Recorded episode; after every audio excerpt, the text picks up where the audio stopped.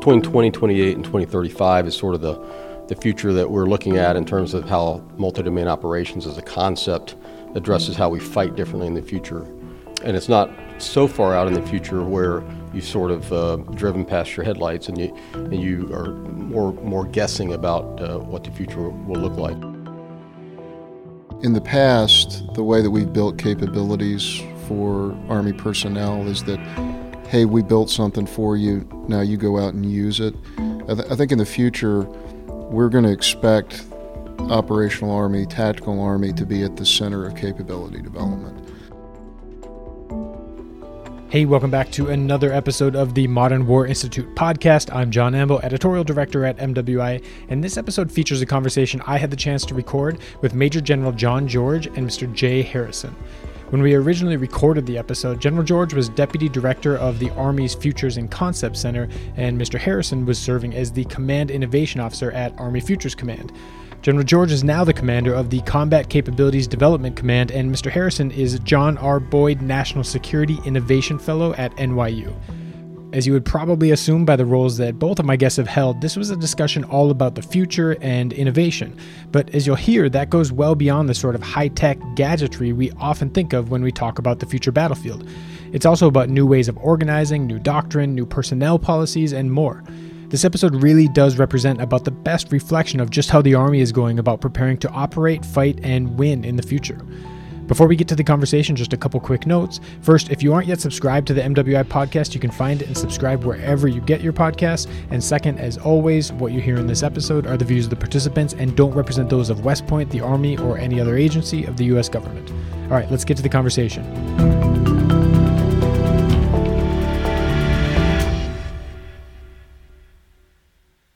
Gentlemen, thank you both for joining me on this episode of the MWI podcast. We're going to chat about the future and, and how the Army can best prepare for it. But I kind of want to begin by maybe framing the conversation. You know, the, the future is by definition indefinite, but what sort of horizon lines should we be focused on? Is the Army focused on? How far out into the future are we looking? Yeah, I'll take a stab at this from sort of the concept and um, modernization sort of strategy view. Uh, so what we what we do is we look at the future really um, out to uh, FY 2035 right now, and um, and that's sort of the long um, the long point of the vision that we're focused on. But what the secretary and the chief have told us to do is um, develop um, a, a multi-domain operational capable army by 2028. So they've put a mark on the wall, which last year was essentially 10 years out. So between 2028 and 2035 is sort of the the future that we're looking at in terms of how multi-domain operations as a concept addresses how we fight differently in the future. And I think that's also the time period that um, uh, you'll see the delivery of, of these uh, cross-functional team capabilities into formations. Um, so it's, it, it actually aligns nicely with the delivery of new materiel solutions. Um, and it's not so far out in the future where you've sort of uh, driven past your headline, headlights and you, and you are more, more guessing about uh, what the future will look like. So I, I, would just say I think 2028 to 2035 um, gives us an opportunity to have a, what we would call a grounded projection into the future, and it's based on analysis of, of what we've seen with the Russians um, and the and the developments that the Chinese are investing in. Okay. Anything to add to that? Is there? I mean, is there is there is there an argument for really horizon gazing beyond that? Or is that from a hardware perspective from a from a concept development perspective is that just really it's it's it, it's a waste of time to really look beyond that? And then second is that is that a that's, presumably that's a shifting target. We're always kind of looking as you said in in the headlights which are moving ahead with of the vehicle so I guess from my perspective, um, and if I could tell you what the technology landscape is going to look like in uh, 2025 or next year, I, I, would be all in in the stock market and, and uh, you know doing that, that sort of thing. The the realities, uh, at least from where I sit today, are that that our frameworks for how we conceptualize how we're going to compete in the future have to be able to withstand shock and uncertainty because the, the rate of technological change, the rate of, of change in the threat environment being driven by emerging technologies, we're going to be surprised constantly. Uh, so how do you update? How do you refresh? How do you how do you uh, internalize these these dynamics in a way that we can reinvent ourselves continuously to adapt to that uncertainty and adapt to that change. And I do think that's those are sort of fundamental characteristics of of what we're looking at in our concepts. Um, on the technology front specifically, we can't necessarily tell you what combinations of technologies are going to be the things that will produce the differentiated uh, combat capability that we need to deploy very far in advance.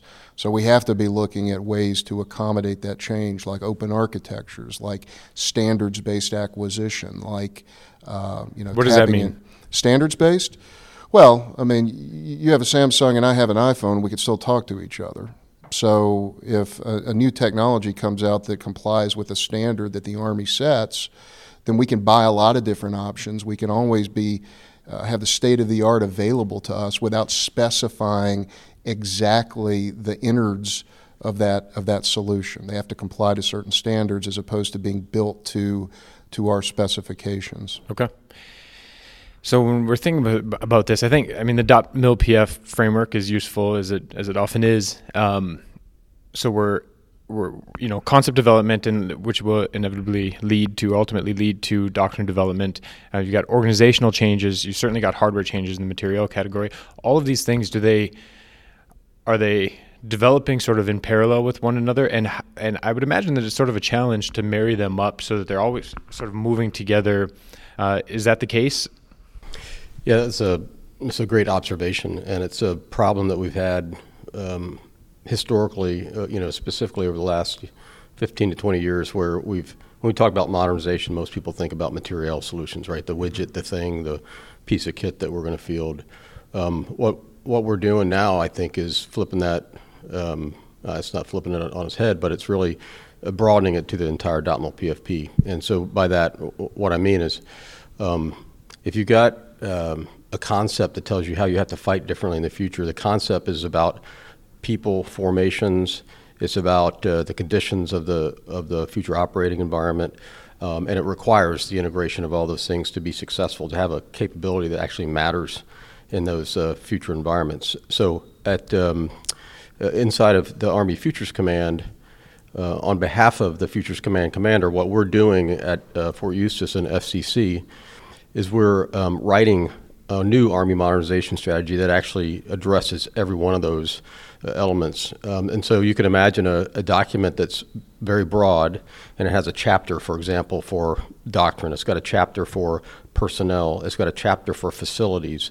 And um, its, its uh, purpose is to do exactly what you said, is to align those so that uh, as we deliver formations, the leader training's ready, the um, our leader development, the training uh, paradigm has been changed to accommodate the new conditions. Uh, those organizations are being built as CFT capabilities are being delivered to them. So it's the alignment and synchronization across all of those um, elements.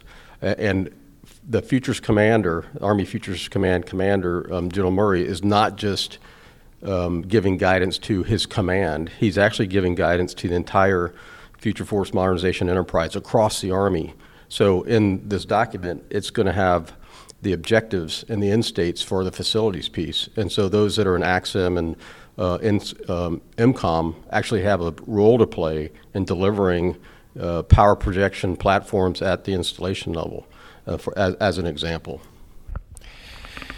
So where are we kind of in in are we are we in the initial steps you know the first inches on a 100 yard march down the down the football field so to speak? Or are we at the 10 yard line? Or or is it sort of constantly shifting and we're always you know in the red zone but the red zone shifts? Yeah so um, we expect to actually deliver the document within the next several months. Um, we started on it in the fall and uh, aligned it to the multi-domain operations concept um, which is critical. So now we actually have a concept and understanding of how we fight in the future that we align our modernization efforts to. Um, so the first first one we deliver is going to have essentially a 10 year view. Um, and the first modernization the, strategy? The first strategy we deliver will will say, hey, the, the idea is to deliver a 2028 capable force. Um, but we're, we're actually looking beyond that uh, to the 2035 timeframe because we, we know that there are other capabilities that will continue to mature, formations that have to um, evolve and, and be redesigned. Um, and so every, I would expect every three to four years, out of necessity, as we learn through our experimentation, modeling, simulation, as we look at new capabilities, we'll actually have to rewrite that document. But the intent is to keep it sort of as a, a document that looks to a 10-year time frame. And in the in-between time, what we're doing uh, on behalf of the commander is essentially like uh, you would expect um, for a training program, right? If you're a battalion commander, uh, your brigade commander gives you your training objectives. You go back to back brief him or her on, hey, here's what you told me to do. Um, here's the resources that I have. Here's what I'm going to accomplish. And, and that's a sort of like a quarterly event, right? You go back and you update them. We're going to do the same thing for the commander, uh, General Murray, where the enterprise, the example with the facilities folks, they will come back on a quarterly basis and update him on the progress that they've made in moving the you know the ball down the uh, field, as your analogy is, uh, to delivering you know those installations and where they have problems, where they have resource issues, uh, as a chance to adjudicate and um, adjust the strategy and the near-term um, goals as we need to. What are the biggest changes or biggest challenges, excuse me, um, to innovation? Obviously, you know, the obvious one that I think would come to most people's minds are the cultural challenges in an organization that is big and sometimes slow. Um, but are there other challenges to innovation within the Army? Yeah, I mean, so let me.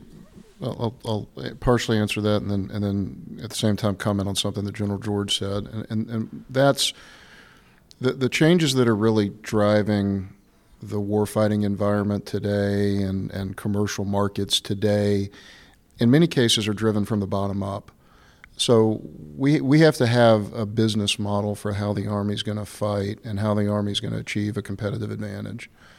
But the, the shocks that promulgate through the system are, are, in many cases, being driven by folks at the bottom whether they're internal individuals who are finding out a new solution that we need to try to internalize into our concept or into our requirements or into our research and development activities, or by adversaries who are out there experimenting with emerging technologies in ways that we can't possibly anticipate.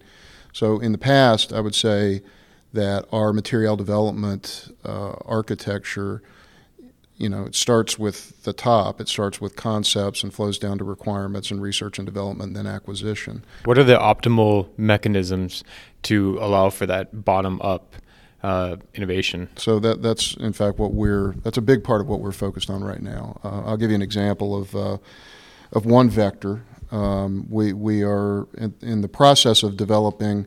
Uh, a national network of university partnerships that we are tying into operational Army units. So we just inked an agreement with Vanderbilt University and the 101st where we're bringing soldiers, practitioners who have direct exposure to emerging needs, emerging gaps in terms of how they do their jobs in the field, and, using that insight to leaven and inform how researchers who deeply understand the art of the possible with technology think about potential solutions. So the researcher's not on the, in the White Tower in a vacuum anymore. We're bringing that soldier perspective into the conversation so we can think about new avenues for creating capability or new ways that technology can be leveraged that we hope will not just inform specific solutions but also inform our concepts. I mean, we need to be thinking about technology in this way because it will drive this outcome, and that needs to be internalized in concepts and requirements. And, and if anything fails, he is the chief innovation officer. so I would yeah, say that's right. You know. So they, they, there's somebody they can fire. the so I have a friend who wrote an article about kind of his time in command as a company commander in 2008 um, in Iraq and what he wishes he could have had then that that just wasn't available. Um, and one of the things that he said was. Uh, a credit card and an Amazon Prime account. Um, and certainly, obviously, there are some logistical difficulties with Amazon delivering to his fob in East Baghdad. Um, but the, and the example that he used was the Raven. Most people are familiar with it. It's a supposedly this great tool to kind of see what's over the next hilltop. Um, I know a lot of people who have had them, who have signed for them, and who have never flown them because there's an investigation if you lose one. They're difficult to fly. There are people that had some challenges. He said, Why can't I just order a DJI quadcopter, like, mind you, our adversary ISIS was using? Um, and just be able to order it and get it to me right away rather than having to go through this long acquisition and fielding process. And um, that's obviously an extreme example. But is there is there a vision of a future where something like that happens, where needs are identified so at this sort of hyper local level and can be solved at that level as well? Maybe I'll take a stab at this. Um, well, I was having a conversation with a Marine yesterday about this very issue, and and in in a, an example like that, you run up against the needs of let's say uniformity.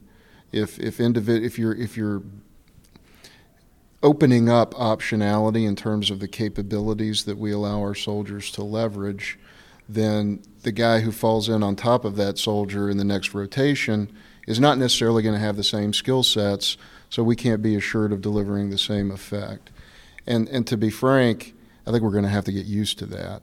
I, I think that we are going to have to start pushing down that type of decision making authority to a more local level uh, and, and allow for some flexibility, which gets into things like, let's say, standards instead of specifying standard issue kit. So standards in terms of what a system can and can't do. So let's let's take the example of the DJI drone. Uh, a DJI drone, if it's not uh, vetted appropriately, could do things like inform the Chinese of exactly where it's operating, and that's information that we don't want to make available. So the Army would have to then be in a position to accredit, let's say, certain commercially derived products for use by soldiers, but then give them the flexibility to compose their kit, if you will, based on options that we've that we've pre-authorized or pre-approved. I mean, I think uh, introducing that type of flexibility at the local level is really the only way that we're going to that we're going to maintain parity with the changes, the rapid rate of operational tactical change that we're seeing. I'm going to give you a, a little bit of a contrarian view. Um, so, the scenario that you teased up was or teased out was, um, you know, really a coin CT kind of centric sure. um, situation where if we think about the future and what we're building our army to be, where we're building our army to be effective um, in the future operating environment is a highly lethal, high, highly, you know, what we call hyperactive sort of environment where um, you, you, you need uh, um, solutions that can be sustained, right, for sure. Uh, you may need um, ways of sustaining them that are different than today. And so the supply chain um, and the sustainment um, system actually has to evolve for a, a, scenario where you may have to operate semi-independently for a period of time. So your battalion may become separated for, from um, its headquarters, uh, and not by design, but um, based on the conditions on the ground. And so, how do you sustain yourself for a period of time? Um, the likelihood of you being able to, you know, go to Amazon and order something is might might be good to get in the fight, but you're not going to be able to sustain yourself like that. So we've got to build these the flexible um, systems into the army uh, for that new type of scenario. Uh, the other thing I would say is, um, you know, the future operating environment is is going to um, require our our leaders to be very creative um, in those situations and to continue to use mission command and and whatnot. Um, and so there may be situations where um, you you need to be able to buy a uh, a local drone, for example, or to use it for a period of time the challenges um, in that situation and, and with the proliferation of capabilities that we expect in the future, there's a ri- inherent risk in, in, in buying something, whether it's, uh, what's the Chinese model name? DJI. Yeah, the DJI, Oh, right? yeah, So, um, so there, there's an issue of supply chain integrity, and there will be an issue of scale, or at scale, of threats internal to our systems, right? So one of the things I think um, as an institution we're really going to have to look at as we deliver future capabilities um, is you know second and third level or tier um, suppliers and the integrity of the capabilities or the systems that they're providing to us, whether it's microchips or whether it's some other component that um, it could be at risk in a in a highly lethal, hyperactive, uh, near peer competitor kind of fight um, of the future. So those are just some of the other considerations I think we have to think through as we um, consider how do you how do you have the flexibility of providing capabilities at a local level Um, so it, uh, it's it sounds good, and it's probably easier in some conditions where there's coin CT like it was in Afghanistan and Iraq. Um, but for you know the um, the kinds of fights that we would envision that are um, happening at at speed and at scale in a highly lethal environment, um, it, it, may not be as uh, as good of an analogy, I guess. Sure. Yeah, I mean, I, so I don't actually think that you're you're, you're divergent with where I'm coming from. I mean, there's this is a big army, small army sort of question in many respects. I mean, if if you're fighting in large formations, having one formation that's fighting a set of kit that's not consistent with the unit that's next to them is probably not the best yeah, idea. Yeah. But if you're if you're highly distributed operations, it's a very different, uh, in my opinion, at least, sort of consideration. Certainly.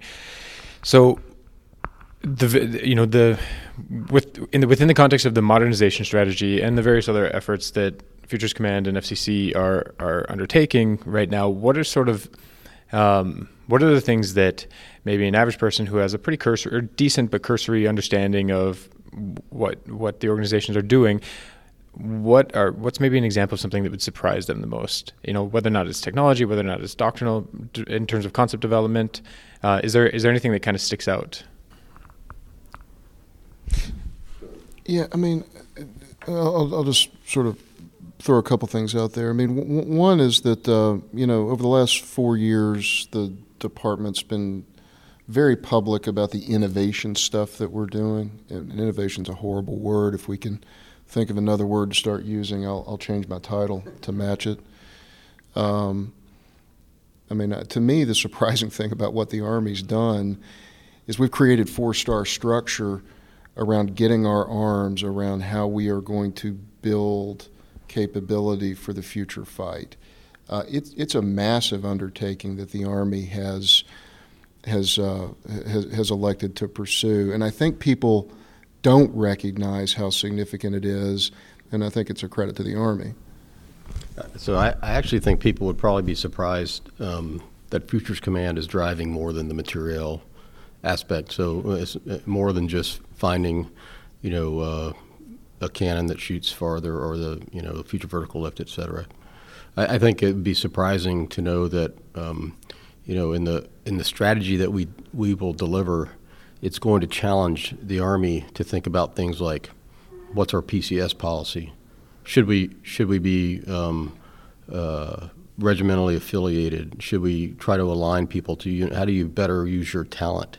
Um, I think people would be surprised to to um, know that the Army Futures Command in this strategy is going to drive like what's the next CTC evolution, right? Because when we did this back in the 70s and 80s, we didn't have CTCs. We created the National Training Center, the JRTC, out of the necessity to train differently and to um, bring our formations together. So now we've got to do the same thing. I mean, how do you how do you train with EW? How do you train with a, a missile or cannon that shoots further than you know the state boundaries allow for? and all those sorts of things. So um, this is the sort of the whole of Army. In, in fact, you, if you ask General Murray, who's the future force modernization enterprise, he would say it's the Army, right? It's, so it's alignment of all of these systems to deliver a capability um, and not just the material piece of it. That would, I mean, organizationally, that would represent a, massive change in terms of the way that, you know, if we went to a regimental structure um, or, or made some change like that, how um, I guess a follow up question is sort of related to that. Um, a soldier that has been in for maybe 10 years um, and is going to is committed to another 10, 12 years. How is the second half of their career going to differ? Um, how is it going to be different than it would be if it if Army Futures Command did not exist? Uh, so I would say how what's going to really drive the changes in what somebody's going to experience is aligned to the Futures Command implementation of a strategy that gets after multi-domain operations. So, um, if I'm a tenure, you know, if I'm a major or a, a senior captain, and um, I'm thinking about the next 10 to 15 years, uh, what I what I think. Um, so, so one is if I, if I ask myself what's in the next 10 to 15 years, I might think about knee replacement, right, or, or a wheelchair, but for, the, for, for the, these young captains and, and majors. So I think anticipating what this future environment is going to look like and the, how to implement this concept is going to require new tools uh, for developing situational understanding, for example, across the um, electromagnetic spectrum in cyber. How does space uh, Im- affect my ability to operate in this highly contested uh, domain? And the, those leaders um, are, out of necessity, going to have to have a broader view of the capabilities that the joint force offers. And they're going to have to um, have tools and the intellect to understand what does that mean for my ability to maneuver in this in this new uh, terrain that I find myself in. And, and in fact, that, the, that leader's formation is probably going to have to have hooks into space, cyber, EW, um, and, and a multitude of capabilities and ways of solving problems that um, are not sort of like the singular approaches that we've had now with uh, whether it's an exquisite kill chain or it's days and, and months of planning. It's all you know, very immediate, it's quick, um, and it's, and it's going to take a lot of preparation um, and the other thing I'd say is that sort of the the, the uh, transition from what we call um, competition now into armed conflict is a much thinner line. It's it's not that I'm going to be notified and then three months later I'm going to be in a theater preparing myself for um, armed conflict. It's this continuum of competition to armed conflict um, creates uh, a lot of uh, sort of gray space where I've got to rapidly transition. And so I think for senior leaders um, in their education, they've got to be educated differently to be able to um, to understand that and to prepare themselves for that sort of transition. And I think in their education, they've got to be trained on um, these different capabilities across those different domains and across the services. Um, so I, I, think actually the the development, the leader development um, solutions that we have now um, are going to have to evolve to help our leaders have that capacity and the capability. Sure. Yeah, I'll, let me. I'll make two quick points about this. I mean, one is that in in the past, the way that we've built capabilities for Army personnel is that, hey, we built something for you. Now you go out and use it. I, th- I think in the future, we're going to expect operational Army, tactical Army to be at the center of capability development. So integrate them much more directly in terms of identifying options for new capabilities, uh, identifying features that should be baked into new capabilities, providing real time feedback to material developers around how those capabilities can be used or should be used or should be built, but migrating to a more user focused product development approach where we're soliciting feedback from the operational army at a much greater rate is something that we are, we are looking at uh, as a new model. From a from a sort of acquisitions material development standpoint, is that is that sort of a series of incremental evolutionary changes, or or does that mean we need to really fundamentally rethink the way that we acquire and field hardware? Well, I think that we are we are looking at prototyping some things now to see what the results are as a way to inform how to optimize our material development architecture. So I, I don't, don't envision a universe where we rip the band-aid off and everything changes overnight. There's too much risk associated with that. But we're serious about figuring out ways that we can streamline and improve and in particular capitalize on that soldier perspective and soldier feedback to drive new capabilities. Yeah, so one of the things I think the cross-functional teams uh, um, have really um, embarked on or um, have have started to take advantage of is the, the, relationship that they have with their FORSCOM counterparts. So every cross-functional team has a habitual relationship with a unit, and that's where they have the opportunity to do this sort of um, some people call it developmental operate, so DevOps, right? Um, it's really to get the soldier and unit feedback. Um, so I think it's if we want to end up having solutions that are intuitive, don't take as much training. And everybody likes to use the iPhone app sort of uh, analogy that says I can pick up my iPhone and use a new app, and I don't have to be trained for eight hours, you know, before I, mm-hmm. I do mm-hmm. that. So I think getting um, leaders' feedback, uh, unvarnished um, opinions from our soldiers, and um, is going to be hugely important. And that's one of the um, sort of cornerstones of how we're going to develop solutions that are um, more useful in the future. Well, gentlemen, thank you very much. Uh, I think we could probably continue talking for a long time, but we're going to wrap it up here. It's you know Futures Command and and um, has obviously been kind of a hot story now for a couple of years, but I also think that um, there's a lot that people kind of don't necessarily understand about what the organization um, and its subsidiary organizations are, are doing. So I think that uh, our listeners will really appreciate uh, the perspectives that you shared. So thank you very much. Thank you. Appreciate Thank it.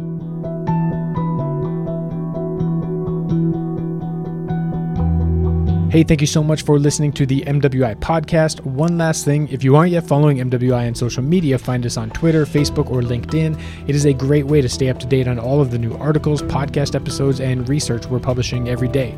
Thanks again.